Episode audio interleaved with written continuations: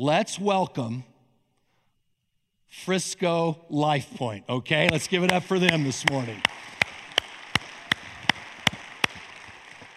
Frisco, proud of you. This past Friday, we participated with Phillips Creek Ranch HOA, and it was supposed to be kind of close to the Hospice elementary school that we were in, but because of the rain, they moved it to a high school in Frisco, and we were allowed to be there as a church. We passed out literature, and we're building relational bridges with that community, and so that is a go, God. Let's give it up for Frisco for doing that too, okay? Wow.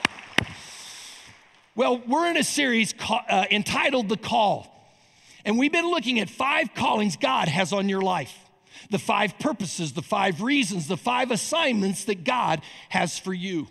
The word call is used over 100 different times in the New Testament. It is used 10 times more than the word purpose. The word purpose and calling really are the same, okay? Several weeks ago, we took a look at our first calling, which may have been a shock in that you have not been called to be a worker or a warrior for God or a soldier or a slave. Rather, you have been called to be a receptacle. Your first calling is just to be loved by God because God made you to love you. The second calling is that you are called to belong to his family, to the body of Christ, to the family of God, to the local church. Last week, we took a look at our third calling, which is to become. God wants you to grow up. He wants you to take off your spiritual diapers and put on your big boy and big girl pants. This week, we're going to take a look at the fourth calling, which is that you have been called to bless other people. How do you do that? When you serve them. And that may be physically, spiritually, emotionally, relationally. It may be financially. There are literally hundreds of different ways that you can serve other people. When you serve others, you are actually blessing them. So will you write this down? The fourth purpose of my life is God shaped me to serve him. And will you circle the word shaped? I'm not going to talk about that because I've talked about this before, but God has uniquely shaped you with 5 different elements. The acrostic is shape, S-H-A-P-E. You have a spiritual gift. You have a heart or passions. You have abilities. You have a personality, and you have experiences. Those 5 things make you you, and those things are how you serve other people in a unique way. Take a look at Ephesians chapter 2 and verse 10. We are God's workmanship. Will you circle that word, workmanship? Created in Christ Jesus to do good works, which God prepared in advance for us to do. It says that you are God's workmanship. In the Greek, that word is poema. It's where we get the word poem. He's saying, Paul is saying there that you are God's poem, that you are God's unique masterpiece, that you are God's unique piece or work of art. There is nobody like you. If you're not going to be you, guess what? Who is? You are you. And God created you to be you so that you could contribute to a unique work. And that good work is called your service. It's called ministry. It's called blessing in the way you help other people. You weren't here just to take up space. You weren't here just to eat, breathe, and die. No, God put you to make a unique contribution with your life that will contribute to other people's well-being. And that is called ministry. Another word for ministry is serving. The word servant and minister are the same word in the Bible. The fact is, we're all to be servants and ministers. We're not all called to be pastors. I'm a pastor, okay? And my job as a pastor, according to God's word, is to administrate the ministers. If someone ever asks you, hey, how many ministers does LifePoint have? You can tell them we have 2,800 plus because every member is a minister. We are not all pastors, but we have all been called to ministry. And so will you write this down? My life calling is to be a bivocational minister of Jesus Christ. Now, what do I mean by bivocational? Simply this, it's like bifocals. When you get glasses my age, they don't call them bifocals anymore, they call them progressives, right? That's just a rewording of the same thing. But when you get bifocals, you can see two things at the same time. You can see far off and you can see close up. You can see both with clarity. When you are a bivocational minister of Jesus Christ, it means that it means that no matter what you do in life, you do it for two reasons: for the glory of God and for the good of others. Whether you are a truck driver, these are the people that I ran into when I wrote this message several weeks ago. Truck drivers, attorneys, janitors, hospice workers, homemaker, teacher, deal maker, accountant, and court reporter. Folks, it doesn't matter what you do in the way of a job or a career. If you are a follower of Christ, you do it for two reasons: for the glory of God and to help other people. Everything that I do as a follower of Jesus Christ, I do for the glory of God and to help others. I am as well a bivocational minister of Jesus Christ. Will you read this verse out of Colossians 3, verse 17? Whatever you do, whether in word or deed, do all in the name of the Lord Jesus, giving thanks to God the Father through him. It says whatever you do, that it can be a ministry or a blessing if you honor God and you do it for the well-being or the good of others. You can take out the trash as a ministry. Dave, you can change diapers as a ministry. Mark, you can clean the family room for a minute as a ministry. Bob, you can walk an old lady across the street as a ministry. You can make a deal as a ministry. You can be an accountant as a ministry if you do it for the glory of God and the good of others. And let me add one more, three. If you do it with the right motive. Will you write this down? Menial tasks become meaningful tasks when I do it out of love for God.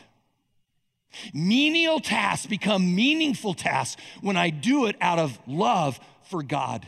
And so whatever I do can become a part of your ministry or my ministry. Everything can become significant. Really? Are you kidding me, Pastor Jordan? No, I'm not. Not at all. Let's just say this. A lot of business people here. A lot of meetings, aren't there? A lot of worthless meetings that go on in corporate America, okay?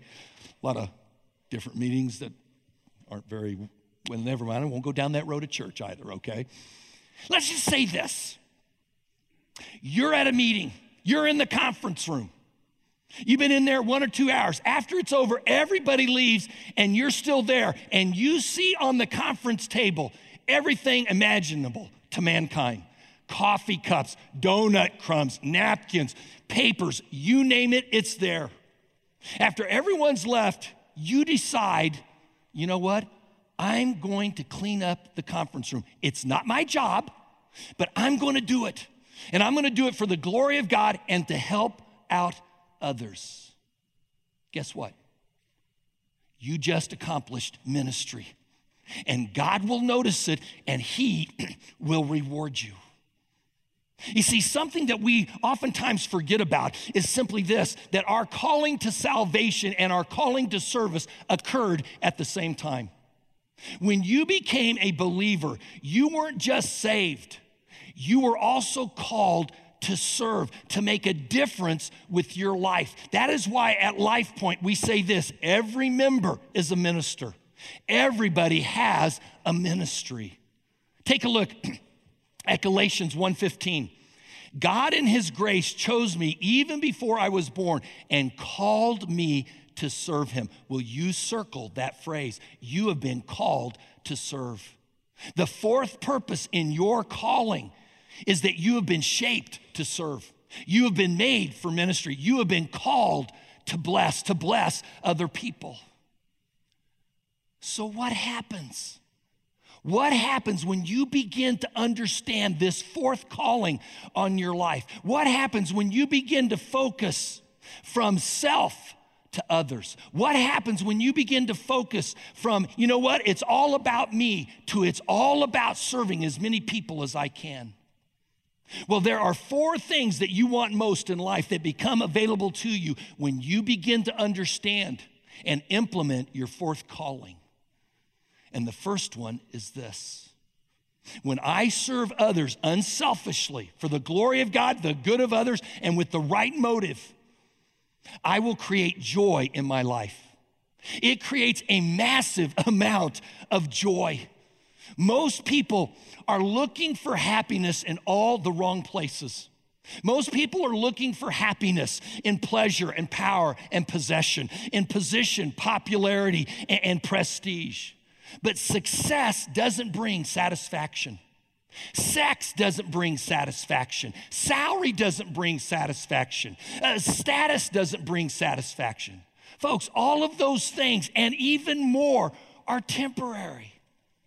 Permanent, ongoing joy comes not from sex, salary, or status. You know what it comes from? It comes from service. It comes from giving your life away to others. That's when joy floods in to your heart. Now, why is that the case? Because God wants you to be like him. You see, most people don't understand what I would call the two secrets of joy. So let me give them to you. The first secret of joy is this: get the focus off myself. The more you focus on you, the more miserable you're going to be. It is no accident that the word miserable and miser come from the same root word, okay? You have got to shift your focus from inward, it's all about me, to outward, it's all about God and others. When you do that, you know what happens? That is counterculture. Because everything that goes on in our culture is this: it's all about you, baby. It's all for you, on and on and on. But when we begin to give our life away and help other people, the more joy is going to flow into our life. A great example of this is the Apostle Paul, okay? Philippians chapter 2, verse 17, look at this. My life is being poured out as a part of the sacrifice and service I offer to God for your faith. Yet I am filled with joy, and I share that joy with all of you. You see, it is a fact of life that the most helpful people are oftentimes the most happy people. Will you write this down? Helpful equals happy. If you want to be happy, you've got to be a helper. And the more helpful you are, the happier you will be. The more self-centered you are, the more unhappy you will be. It's just the way God wired the universe. Joy will flood into your soul when you begin to give your life away. Take a look at Philippians chapter 4, verses 4 through 5. Always be joyful, or always be full of joy in the Lord. I say it again, rejoice. Let everyone see that you are unselfish and considerate in all that you do. Notice how Paul pairs up joy with unselfishness and consideration. If you are inconsiderate and you are selfish, you will not be filled with joy. On the other hand, if you are considerate and you are unselfish, you will be filled with joy. He goes on and he talks about this. I love this translation out of the Message in Philippians 2:4. Forget about yourself long enough to lend a helping hand. Now, I'm going to be upfront with you about our culture, and it is this. If you lack joy in your life, start serving now. Start to find a place where you can volunteer to give your time away where you are not paid for it. If there is nothing that you are doing on a weekly basis where it's benefiting other people and you are not being paid for it, you are living a very self-centered lifestyle. God did not put you and I on planet Earth to be selfish little clods. No, he put us here so that we could give our life away to others. The second secret of joy is this, and will you write this down? It's when I use my gifts to help others. When you use the gifts that God has given you, and He has given you gifts. When you get the Spirit, you get gifts. Not only that, when you were born, you were given certain abilities. And when you begin to use those gifts, those abilities, your personality, your experiences, your passions, okay, for other people, you know what happens? You begin to feel good. There are times I watch the Oscars. I'm not much into pop culture anymore, okay? I used to be. In fact, my kids tell me, Dad, your pop burst about 50 years ago, okay? But anyway, at times I pick up and I watch the Oscars, okay? And there will be an actor or an actress that will say this: I was created for this. I was made for this role. That is how you feel when you know you're doing what God has made you to do. There is such a fulfillment in you that it overflows, where you say, you know what, I was wired. God wired me for this. Take a look at 1 Peter chapter 4 and verse 10. God has given each of you some special abilities. Remember, He made you to be you. You're unique. You have special abilities with your gift mix. Be sure to use them to make a lot of money. Isn't that what that says? Oh, I'm sorry. That is the reviled substandard version, right out of the pit of hell. It doesn't say that. Well, I can't believe it. Be sure to use them, to help each other, passing on to others God's many kinds of blessings. Folks, we were created to be a blessing.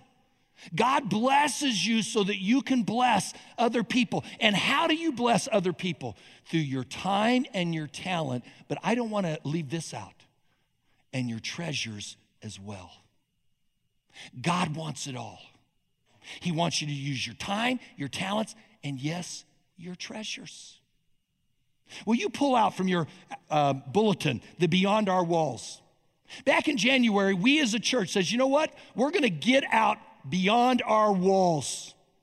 What we're going to do is we're going to raise money, capital money, okay, to bless our community. And we had 4 big initiatives. Renovate the student center. Start the Frisco campus. Support local and global missions that we're partnering with. And then build a connection center that we can connect the community onto our campus free of charge. And we raised over $2 million for that. That's what this is about. Maybe you weren't a part of that. Maybe God would have you be a part. Because this is what we've done. The Student Center is built or refurbished. And it is reaching more students for Jesus Christ. Do you remember last week when we talked, Jay shared the calling on his life? In the way of calling him to maturity and helping other people grow. And as a student now, he has up to 80 people at his Bible studies. We have a student ministry that is alive and well in Collin County. And we have refurbished. It's done. State of the art. So students can come in there. Our students will be proud of it, and others can come there. But we still have more to go. We have local and global missions. We still have Frisco that we got to complete. We still have the connection room. But what's done now is the Student Renovation Center, okay? It's done. What could you do? Like I said, if you weren't a part, you can become a part. You can just fill this out, okay? Or here's one. Maybe God has blessed you, and you can accelerate your giving so that we can get the other initiatives to get out beyond our walls done sooner. God says this: I want you to use it all. I want you to use your time, your talents, and yes, I want you to use your treasures as well. The second benefit that we get as we learn to live our lives unselfishly is this. Will you write this down? It will improve my relationships. And all of us need that, don't we, okay? Your relationships will get better and better the more you learn how to serve. And that is something that we need to perpetually, constantly be practicing at. Now, why do I say that? because the root of all relational problems is self-centeredness. Now, there are other issues that lie outside of that for sure, no doubt about it. But the root is selfishness. I want what I want and when I want it, and you want what you want when you want it. And neither of us are willing to change and give in. I want it my way and you want it your way. And when that happens, guess what? Conflict arises.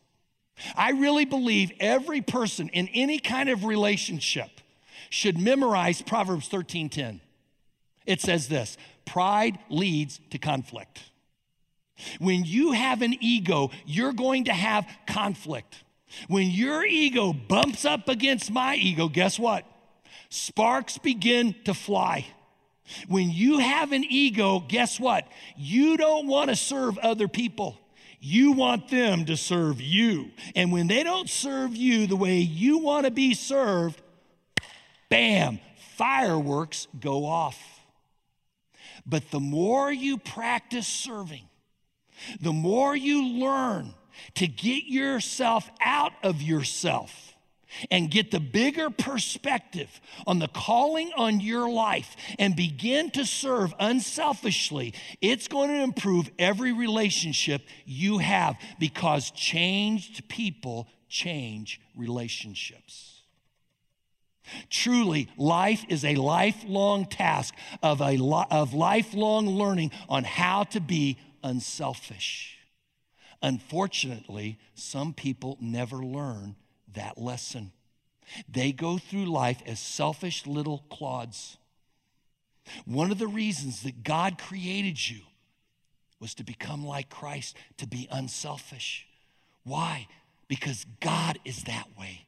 God is a God of love. He doesn't think about himself. God wants you to be like him. So the question is this: how do you and I learn unselfishness? That's really simple. You just copy Jesus, because he lived an unselfish life. Take a look at Matthew 20, verse 28.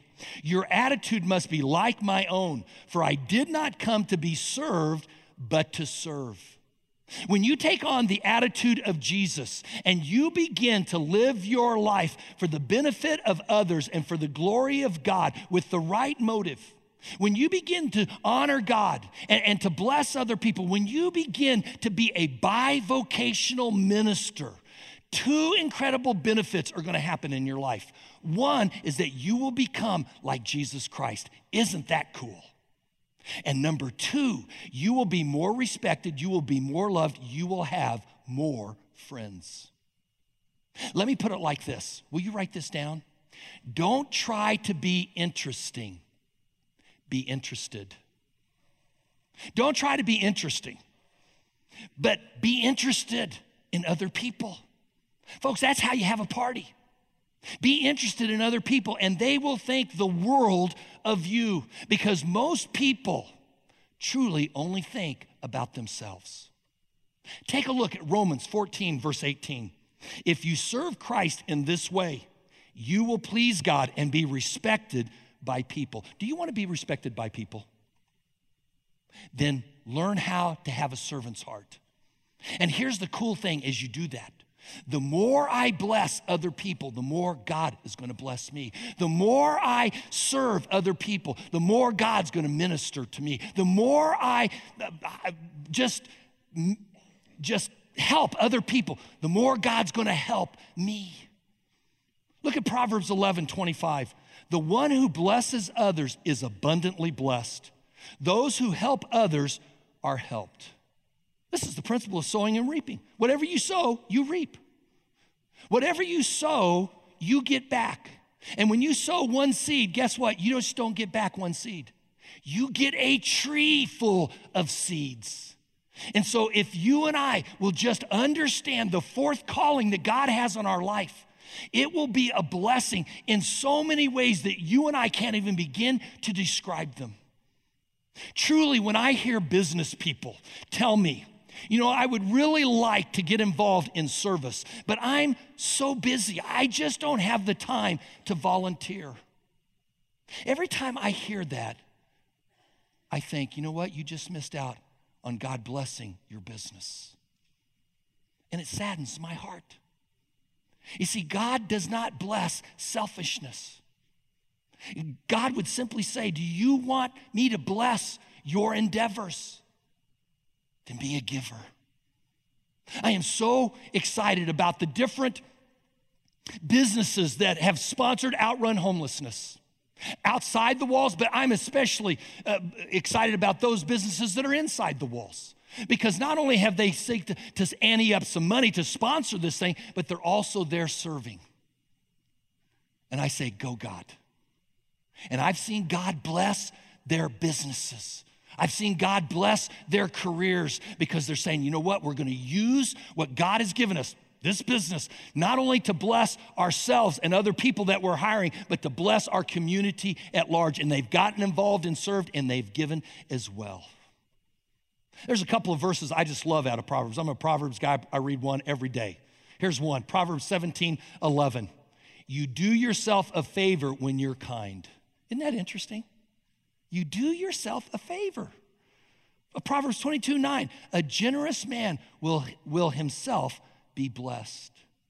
If I want God's blessing on my life, folks, I've got to learn to give away my life. If I want better relationships, I've got to start blessing others. The third benefit that you get when you serve for the glory of God, the good of others, and you do it with the right motive is this. Will you write this down? Serving others unselfishly will make my life meaningful.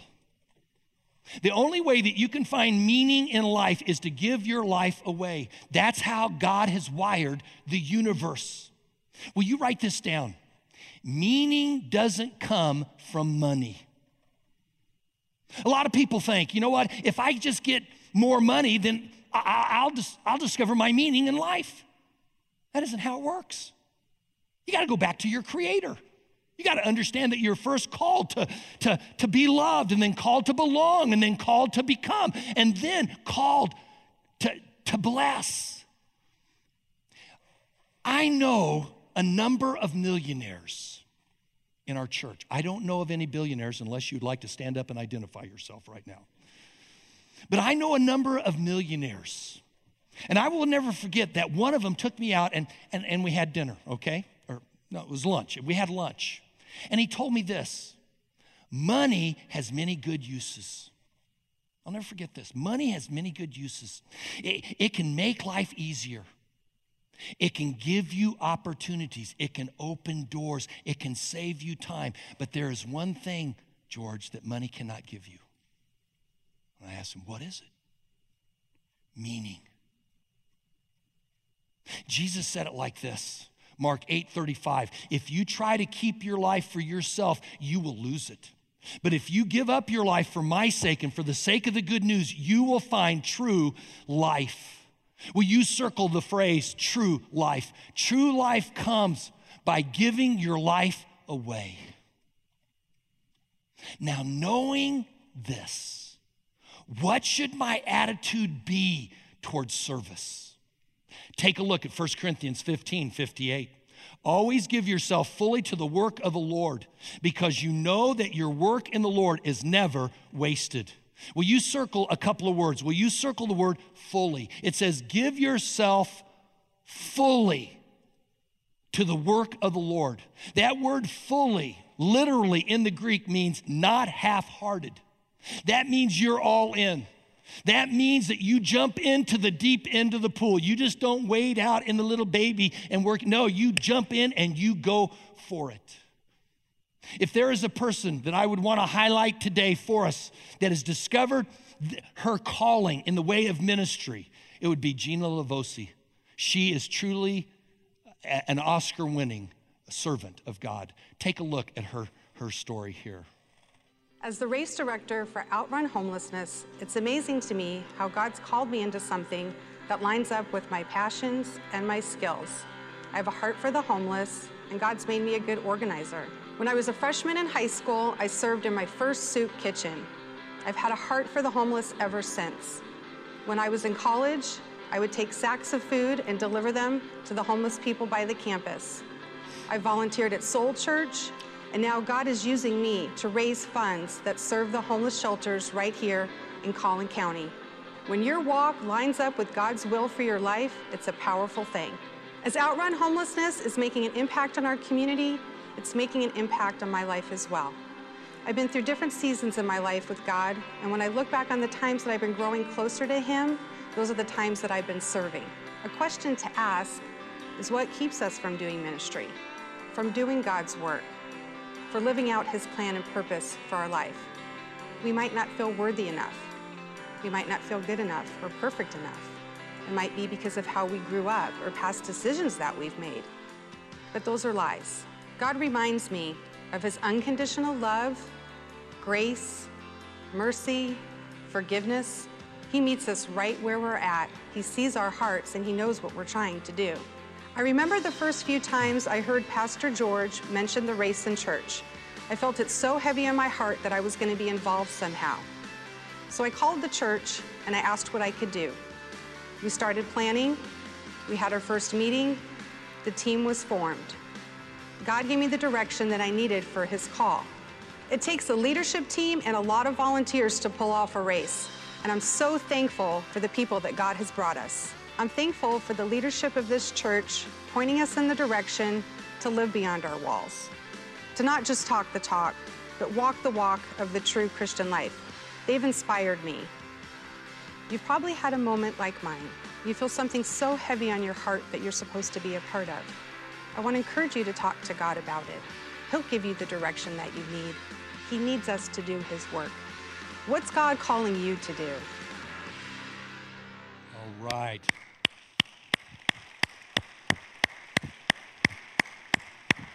Gina heads up our OutRun Homelessness team, and it takes lots of hours, especially as we get going towards the race. She is an Oscar actress, in my opinion.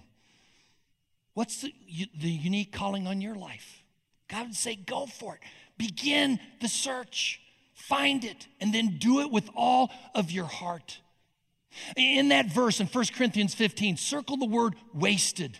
That word in the Greek means empty, useless, without purpose. God says this, when you do your work with your whole heart in the Lord, it's never wasted. It's never without a purpose. Everything that you do for Christ has a purpose, and it may seem insignificant, and it may not be noticed by other people, but Jesus says this, even if you give a cup of water in my name, it's going to count for eternity. Now, this brings me to the fourth reason. What's going to happen if you use your life to serve others and bless or honor God and serve other people? What's going to happen if you switch your focus from yourself to others? What's going to happen when you begin to switch your focus from our culture to honoring God and serving other people? Well, a number of things are going to happen. You're going to get more joy. You're going to have better relationships. You're going to discover the meaning for your life. And then number four, will you write this down? You will leave a legacy. You will leave a mark. Actually, you will leave two marks, one on earth and one in heaven. You will leave one on earth. Have you ever heard of Al Capone, who owned Chicago in the 1920s? I'm sure you have. He had a lawyer who did his business for him. His name was Easy Eddie, and he made tons and tons of money helping Al Capone get out of his messes, okay? One day, as his family was growing up, he decided that he didn't want to be a consumer anymore, but rather a contributor. He didn't want to be one who was always just getting, because he was getting a lot. He wanted to be a giver.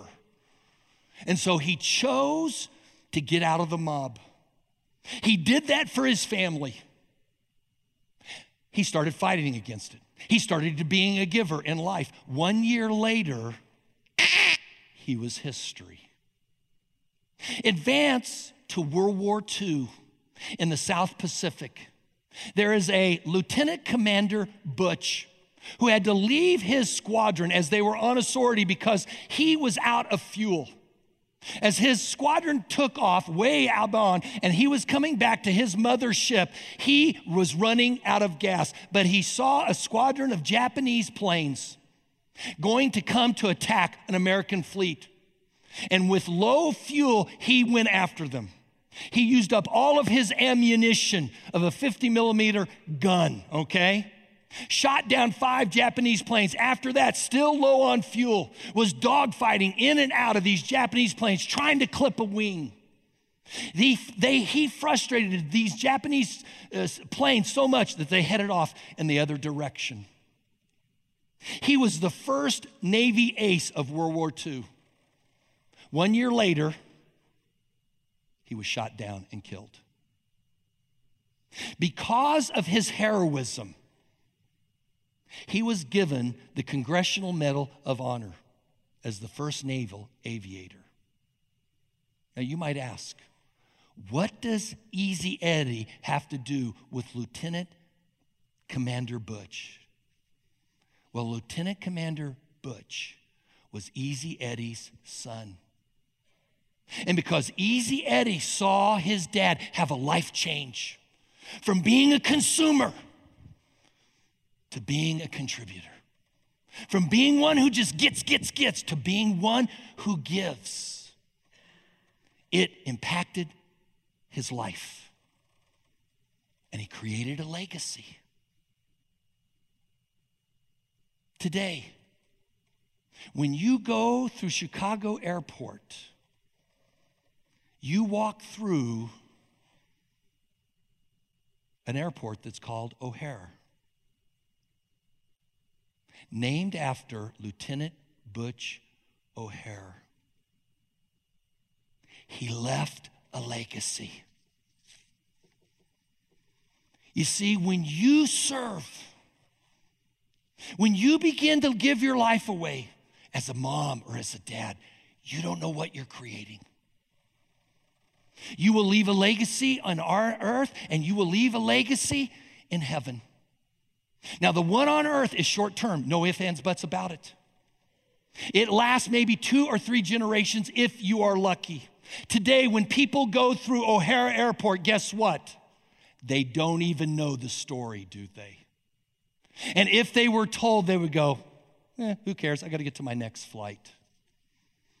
But when you serve on this side of eternity, though it is not remembered on this side for very long, 2, 3 generations the most, it will be remembered in heaven. And that will go on forever and ever and ever and ever. So I say this, begin to serve. Begin to create a legacy. Begin to increase your reputation. Take a look at Proverbs 10:17. Good people will be remembered as a blessing. What is it that you want to be remembered for? When you die, what do you want people to say about you? Hey, you know that person? They really were selfless. They really were generous and kind. They always were thinking of others. They were always thinking of their family. They were a model for their family and for the community. Or will people say, you know what? All they did was think about themselves. They had their own goals for themselves, and really, you know what? They didn't really care that much about the family. They just used the family to manipulate them for his or her end. You see, what do you want to be remembered for? The Bible says good people will be remembered as a blessing. The truth of the matter is everybody, I believe this in the bottom of my heart, everybody wants their life to count. Deep down inside, you want your life to know that it's going to count, that it's significant, that it's purposeful, that it will be great. And truly, there's nothing wrong with greatness, is there? Because even Jesus said, hey, it's okay to be great. In Matthew 20:26, it says, if you want to be great, you must be the servant of all the others. You see, the more you and I serve, the more we understand this fourth calling in our life, the greater you're going to be. The more you serve, the greater your influence is going to be. I call that the Mother Teresa syndrome. Mother Teresa went out, we know the story. She went out to the poorest of the poor, those who had no influence at all, the outcasts. There was no one any lower than them. And she began to serve the dying.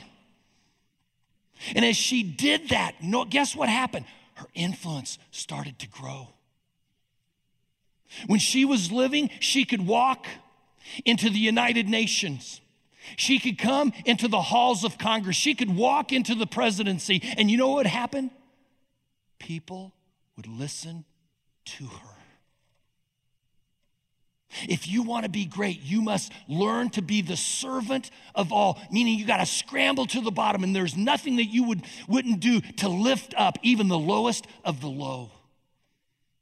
It's interesting to me, as I've been in Dallas every now and then, about once a year, they have a big leadership convention with all these big speakers coming in down in the American Airlines Center. It can be titled, Leadership Seminar, and the place is packed. You can't find a seat in the place. But I wonder if they entitled it Servant Seminar, what would happen? No one would show up. If you teach about how to really be a servant and the benefits of it, no one would show. You can go on Amazon and you will find 500 books on leadership, to every one about serving. What's my point? We as a culture have got it wrong. Our leadership has got it wrong. We've turned things upside down. Instead of scrambling to the bottom to lift up others, we are crawling to the top to have power and prestige and position. And God says, you got it wrong.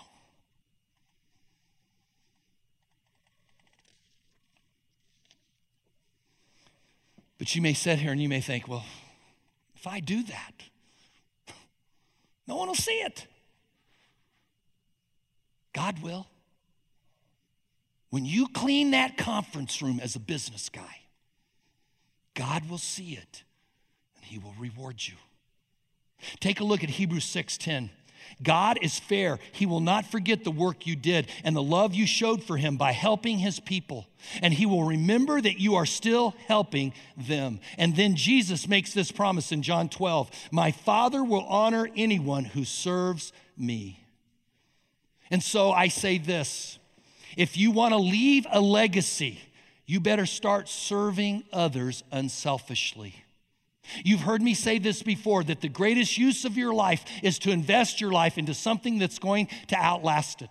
That you have one of three options in life. You can spend your life, you can use your life, or you can waste your life, you can spend your life, or you can invest your life.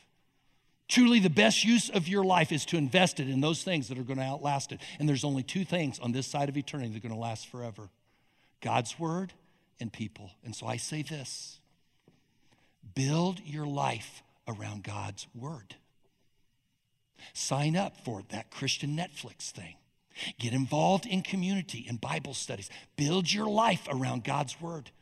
And then build your life around people and serving them.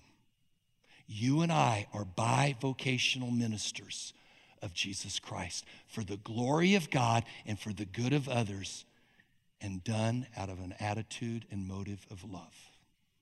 Let's pray.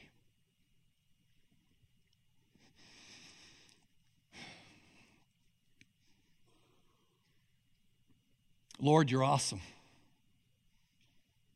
You have designed this thing called the call, our purpose in life, so well. You've weaved it together so well that it just resonates within us.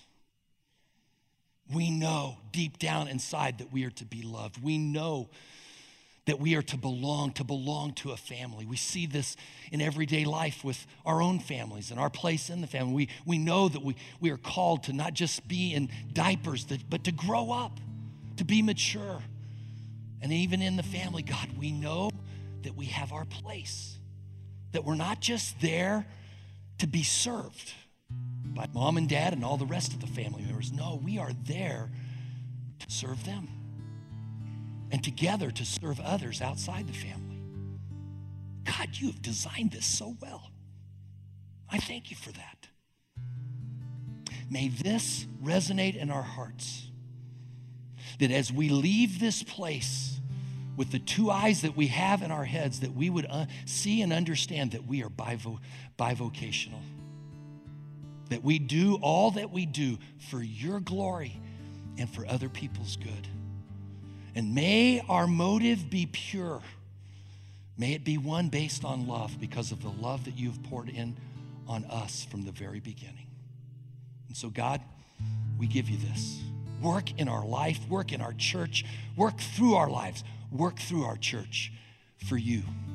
In your Son's precious name we pray. Amen.